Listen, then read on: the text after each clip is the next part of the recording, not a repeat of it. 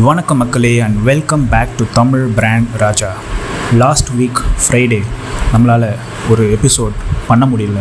ரெகுலராக நம்ம Friday Friday எப்படி ஒரு படம் ரிலீஸ் ஆகிற மாதிரியோ அந்த மாதிரி நம்ம பாட்காஸ்ட் ரிலீஸ் ஆகணும் அப்படின்ற மாதிரி சில சின்ன சின்ன விஷயங்கள்லாம் பிளான் பண்ணி நம்ம பண்ணிகிட்டு இருந்தோம். பட் ஒரு டைட் ஷெட்யூல் நிறைய ஒர்க் இருந்தது. என்னால் எவ்வளோ ட்ரை பண்ணியும் அந்த வாரம் ஒரு பாட்காஸ்ட் என்னால் பண்ண முடியல. ஐ ரிக்ரெட் தட் அதுக்காக உங்ககிட்ட நான் மன்னிப்பும் கேட்டுக்கிறேன். ஸோ ரெகுலராக பண்ணணும் அப்படின்றது தான் நம்மளுடைய உத்வேகம்.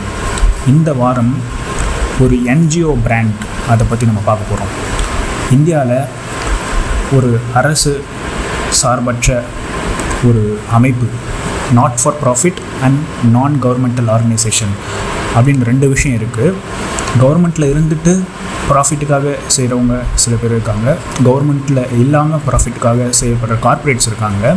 பட் ஒரு ஆர்கனைசேஷன் என்ஜிஓவாக ரெஜிஸ்டர் பண்ணியிருந்தாங்கன்னா ஒவ்வொரு ஸ்டேட்டுக்கும் ஒரு ஆக்ட் இருக்குது ஒரு சட்டத்திட்டம் இருக்குது உதாரணத்துக்கு நான் திருத்தம் அப்படின்ற ஒரு என்ஜிஓவில் ஒர்க் பண்ணியிருக்கேன் காலேஜ் டேஸில் அதை வந்து societies registrations act I think nineteen seventy two அதன் கீழே நாங்கள் பதிவு பண்ணோம். அந்த மாதிரி இந்தியாவுக்கு ஒரு சட்டத்திட்டம் இருக்குது சப்போஸ் ரெண்டு ஸ்டேட்டில் ஒரு என்ஜிஓ நடத்துகிறோம் இல்லை மூணு ஸ்டேட்டுக்கு ஒரு என்ஜிஓ நடத்துகிறோம்னா அதுக்கு ஒரு சென்ட்ரல் ஒரு மத்திய சர்க்கார்கிட்ட அனுமதி வாங்கணும். அவங்களுடைய ரெஜிஸ்ட்ரேஷன்ஸ் ஆக்ட் எந்தெந்த ஸ்டேட்டுகள் எந்தெந்த மாநிலத்தவங்கள்லாம் நம்ம வந்து நடத்துகிறோமோ அவங்களுக்கெல்லாம் வந்து நம்ம வந்து பதிவு பண்ணியிருக்கணும். ஸோ இந்த மாதிரியான சில சட்டத்திட்டங்கள்லாம் இருக்குது நிறைய பேர் என்ன நினைக்கிறாங்கன்னா என்ஜிஓன்றது it's medium for converting black money into white money வெளிநாட்டில் இருந்து வர கருப்பு பணத்தை இந்திய ஒரு சந்தையில் வந்து வெள்ளை பணமாக எடுக்கிற ஒரு இன்ஸ்ட்ருமெண்ட்டாக தான் நிறைய பேர் என்ஜிஓவை தப்பாக புரிஞ்சு வச்சுருக்காங்க. பட் நிறைய என்ஜிஓஸ் நிறைய என்ஜிஓ பிராண்ட்ஸ் சொல்லப்போனால் மிகவும் கண்ணியமாக ஃபீல்டில் போயிட்டு உழைச்சிட்ருக்காங்க அவங்கள பற்றி நிறைய பேருக்கு ஒரு அவேர்னஸே கிடையாது. அந்த மாதிரி ஒரு என்ஜிஓ தான் அக்ஷய பாத்ரா அப்படின்னு சொல்லப்படக்கூடிய ஒரு விஷயம். இதில் என்ன பிரமாதமான ஒரு யூனிக்கான ஒரு விஷயம் இருக்குது அப்படின்னு சொல்லிட்டு நீங்கள் கேட்கலாம்.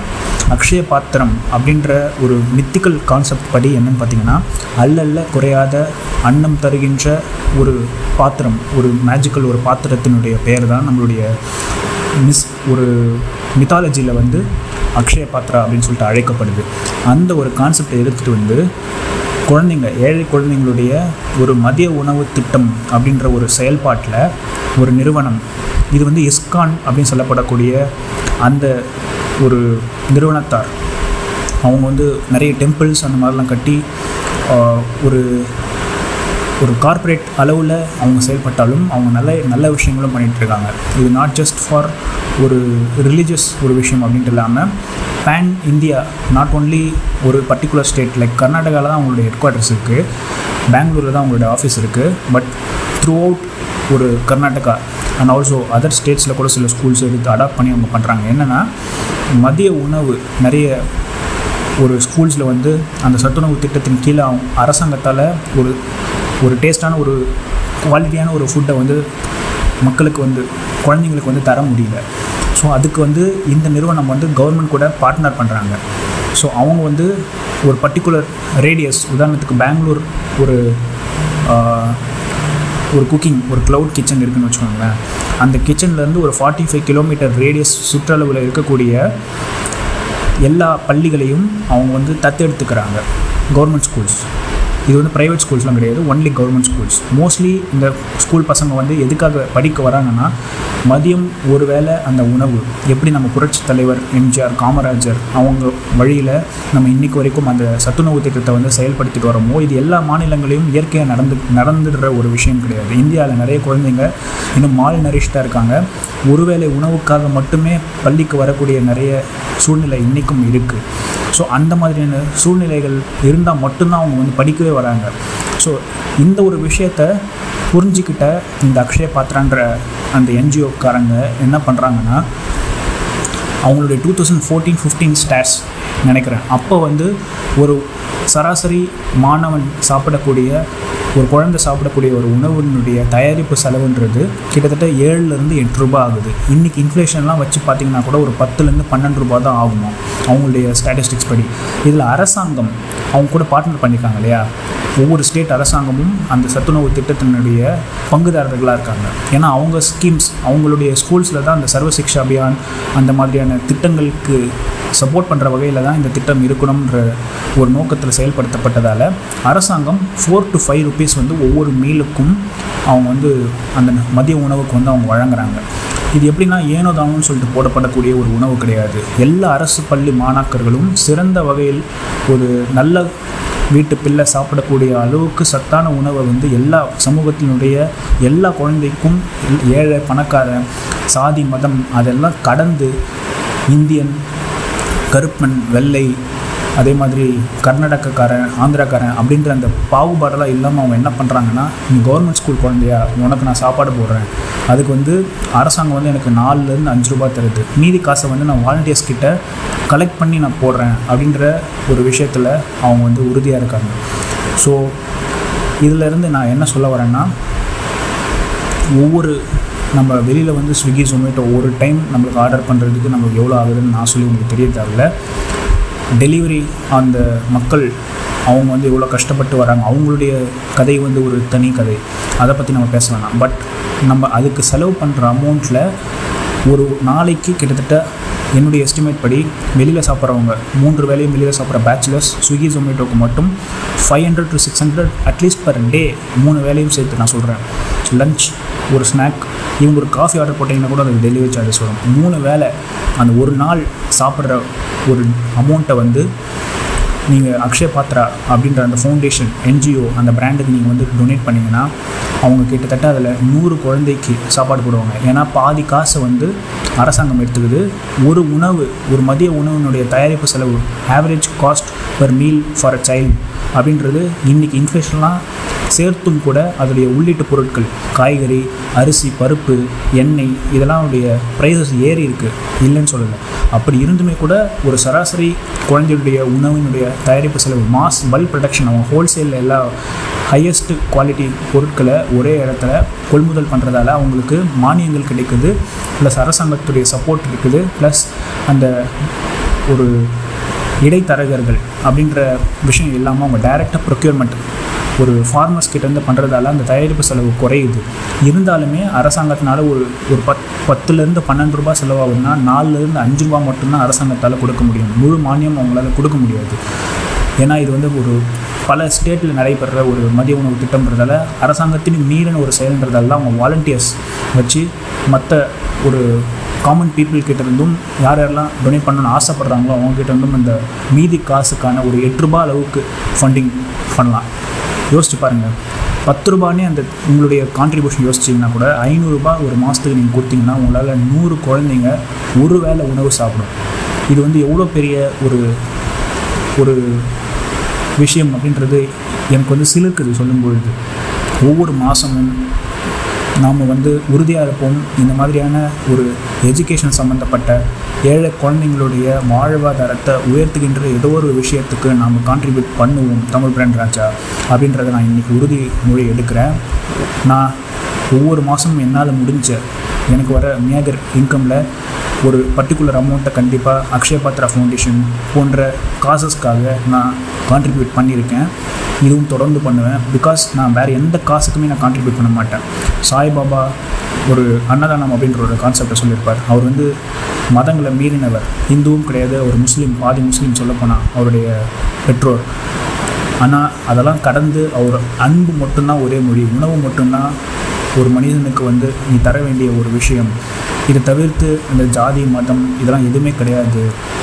ஒரு உயிருக்கு உணவளித்துப்பார் அப்படின்ற ஒரு உன்னதமான ஒரு கான்செப்டை சொன்னவர் தான் வந்து சாய்பாபா. ஸோ அந்த ஒரு கான்செப்ட் எடுத்தாலும் சரி ஒரு ஸ்கூல் எஜுகேஷன் நீங்கள் சப்போர்ட் பண்ணுறதா நினச்சாலும் சரி உங்களுக்கு ஆத்திக ஆத்திகத்து மேலே நம்பிக்கை இல்லை. நீங்கள் ஒரு நாத்திகவாதி ஒரு பகுத்தறிவாளன் அப்படின்னா கூட நீங்கள் வந்து இது ஒரு ஸ்கூல் எஜுகேஷனுக்காக நீங்கள் சப்போர்ட் பண்ணுறலாம் நிறைய குழந்தைங்க உங்களால் ஃபீட் ஆகிறாங்க. இந்த மாதிரியான ஒரு சாட்டிஸ்ஃபேக்ஷன் அவங்க வந்து அந்த ட்ராப் அவுட் ரேட் அப்படின்னு சொல்லி சொல்லுவாங்க இல்லையா? இடைநிற்றல் கல்வி இடைநிற்றல் அப்படின்றது ஒரு மிகப்பெரிய ஒரு ப்ராப்ளமாக நம்மளுடைய நாட்டில் இருக்குது நம்ம நினைக்கிறோம் நம்ம எஜுகேட் ஆகிட்டோம் நம்மளை சுற்றி இருக்க நம்ம வந்து பிளைண்ட் ஆகிடுறோம் நம்ம எஜுகேட் ஆன உடனே நம்ம ஒரு பர்டிகுலர் பொசிஷனுக்கு நம்மளுடைய சொசைட்டியில் வந்த உடனே எல்லாமே நம்மளை சுற்றி நல்லா இருக்கிற மாதிரி நம்மளுக்கு தெரியும். பட் கிரவுண்ட் ரியாலிட்டி அது கிடையாது. நீங்கள் டீப்பாக வில்லேஜஸ்க்கு போக போக உங்களுக்கு இந்த ரியாலிட்டி தெரியும். நிறைய குழந்தைங்க ஸ்கூலுக்கு வராமல் இருக்காங்க. வரவங்க ஒரு நைன்த்து டென்த்து போல் ட்ராப் அவுட் ஆகிறாங்க.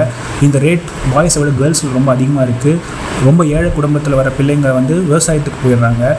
அவங்க அம்மா அம்மாவுக்கு அப்பா அம்மாவுக்கு நிறைய ஹெல்ப் பண்ணுறதுக்கான வேலைகளில் அவங்க வந்து போயிடுறதால அவங்களால படிப்பு கவனிக்க முடியல. சாப்பாடு பிரச்சனை பெரிய பிரச்சனையாக இருக்கிறதால அவங்களால மற்ற விஷயத்தை கவனிக்கவே முடியல. பட் இந்த அக்ஷய பாத்திரா செஞ்சிட்ருக்கிற இந்த வேலைன்றது வந்து ரொம்ப உன்னதமான வேலை. இந்த ஜாதி மதம் இந்த உணர்வுகள்லாம் கடந்து பார்த்தோம்னா இது வந்து ரொம்ப ஒரு இறைவனுக்கு அணுக்கமான ஒரு செயல் அப்படின்னு சொல்லிட்டு சொல்லலாம். ஸோ இந்த மாதிரியான பியூரான ஒரு விஷயத்தில் நம்ம எவ்வளோ விஷயத்துக்காக நம்ம செலவு பண்ணுறோம் என்னென்ன விஷயங்கள் நம்மளால் மென்ஷன் கூட பண்ண முடியாது. அவ்வளோ விஷயங்கள் ட்ராவலுக்கு செலவு பண்ணுறோம் நிறைய எக்ஸ்பென்சிவ் க்ளோத்திங் ஒரு லக்ஸுரியான லைஃப் ஸ்டைலுக்கு அடாப்ட் ஆகிற மாதிரி ஐஃபோன் அது இதுன்னு சொல்லிட்டு. ஆனால் ஒரு மாதம் இவ்வளோ அமௌண்ட்டு தான். ஒரு பர்டிகுலர் அதுவும் அந்த காசு வந்து உங்களுக்கு பிடிச்சிருக்கு. நீங்கள் பிடிக்காத காசு கூட நம்மளை வந்து போடணும் அப்படின்ற அவசியம் கிடையாது. ஒரு பர்டிகுலர் காஸ் நான் வந்து அக்ஷய பத்திரான்றது ஜஸ்ட் ஒரு கண்ணுக்கு தெரிஞ்ச ஒரு பிராண்டை தான் சொல்கிறேன் உங்களுக்கு கண்ணுக்கு தெரியாமல் எவ்வளோ பிராண்ட்ஸ் இருக்குது அது உங்களுடைய ஃபிலாசபிக்கு ஏற்ற மாதிரியான காசை நீங்கள் செலக்ட் பண்ணிக்கோங்க. உதாரணத்துக்கு நீங்கள் மெடிசனில் இன்ட்ரெஸ்ட் உள்ள ஒரு ஆளாக இருக்கலாம். ஏழைங்களுடைய மருத்துவ சிகிச்சைக்கு உதவி செய்யணும் அப்படின்னு நினைக்கக்கூடிய ஒரு ஆளாக இருக்கலாம். அதுக்கு தகுந்த மாதிரியான விஷயங்களை பண்ணுங்கள் நம்மளுடைய பிளட் டொனேஷன்லேருந்து ஐ டொனேஷன்லேருந்து பாடி டொனேஷன் வரைக்கும் எவ்வளோ விஷயங்கள் நம்ம பண்ண முடியும்? அந்த மாதிரியான சங்கர நேத்ராலயா போன்ற நிறைய நிறுவனங்கள் வந்து செயல்பட்டு இருக்காங்க. ஸோ அவங்கள பற்றின தனி பாட்காஸ்ட்லாம் இருக்குது மருத்துவ பிராண்ட்களை பற்றி தனி ஒரு சீரீஸ் இருக்குது ஸோ அதை பற்றி நம்ம இப்போ போக வேணாம். நம்ம இப்போ சொல்ல வந்தது அக்ஷய பாத்ரா அப்படின்ற ஒரு என்ஜிஓ பிராண்டை பற்றி இது என்ன அளவுக்கு இம்பேக்ட் எவ்வளோ மாணவர்களை வந்து இளைஞர்களை வந்து ஒரு சமுதாயத்துக்கு வந்து அர்ப்பணிக்கிற ஒரு அற்புதமான ஒரு செயலில் வந்து அவங்க ஈடுபட்டு இருக்காங்க. எத்தனை பேர் இதனால் காலேஜ் வரைக்கும் போவாங்க அப்படின்றத நினச்சாலே நம்மளுக்கு வந்து மெய் சிலிர்க்குது இந்த ஒரு சின்ன ஒரு காசில் வந்து உங்களுடைய சிந்தையை வந்து நீங்கள் செலுத்தி மாதம் மாதம் வந்து ரெகுலராக நீங்கள் பண்ணிங்கன்னா இந்த மாதிரி ஒரு அன்பீட்டபிள் காஸ் இதில் வந்து தப்பு நடக்கிறதுக்கான வாய்ப்பு மிக மிக குறைவு. எப்படியா இருந்தாலும் எவ்வளோ அடித்தாலும் அவங்க நடுவில் நிறைய பேர் அடிப்பாங்கன்னு நீங்கள் நினைக்கக்கூட வாய்ப்பு இருக்குது அப்படி அடித்தாலும் அட்லீஸ்ட் உங்களால் ஒரு பத்து குழந்தை சாப்பிட்டுச்சுன்னா அந்த புண்ணியம் வந்து உங்களை சேர்ந்துச்சுன்னா அதுக்கு நிகர் வேறு ஏதாச்சும் இருக்க முடியுமா? இந்த சிஸ்டத்தை பற்றி குறை சொல்லாதீங்க. இந்த சிஸ்டத்தையும் பீட் பண்ணி ஏதாவது செய்ய முடியுமான்னு பாருங்கள் இது சொல்லிக்கிட்டு இந்த பாட்காஸ்ட்டை கன்க்ளூட் பண்ணிக்கிறேன். ஸோ அடுத்த பாட்காஸ்ட் எபிசோடில் நம்ம வேறு ஏதாச்சும் ஒரு இண்டஸ்ட்ரி பிராண்ட் அல்லது ஒரு ஹெல்த் கேர் பிராண்டை பற்றி பார்க்க தொடங்குவோம் எஃப்எம்சிஜி பற்றியும் ஒரு சீரீஸ் லைனப் இருக்குது இது இல்லை மட்டும் இல்லாமல் ஃபின்சென்ஸ் டிஜிசென்ஸ் போன்ற சீரீஸ்களும் இருக்குது ஸோ தொடர்ந்து கேளுங்கள் அடுத்த பாட்காஸ்ட் எபிசோடில் உங்களெல்லாம் சந்திக்கும் வரை உங்களிடமிருந்து விடைபெறுவது உங்களின் தமிழ் பிராண்ட் ராஜா. பாருங்கும் தமிழ் பேசுவோம். Please do subscribe to this podcast channel if you done yet உங்களின் சக்தி மகிழ்ச்சி மீண்டும் சந்திப்போம். Please do stay safe and vaccinate yourself and love ones மகிழ்ச்சி.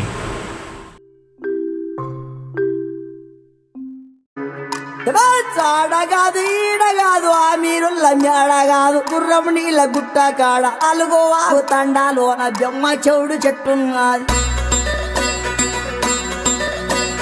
బెమ్మ చెవుడు చెట్టు కింద అమ్మ నొప్పులు పడుతున్నది. ఎండ లేదు రాత్రి కాదు ఏగు సుక్క ఉడవంగానే పుట్టిండాడు పూలి పిల్ల. పుట్టిండాడు పూలి పిల్ల నల్ల మల్ల తాలూకాల. అమ్మ పేరు మీరాబాయి ఆయన పేరు సోమలగండు.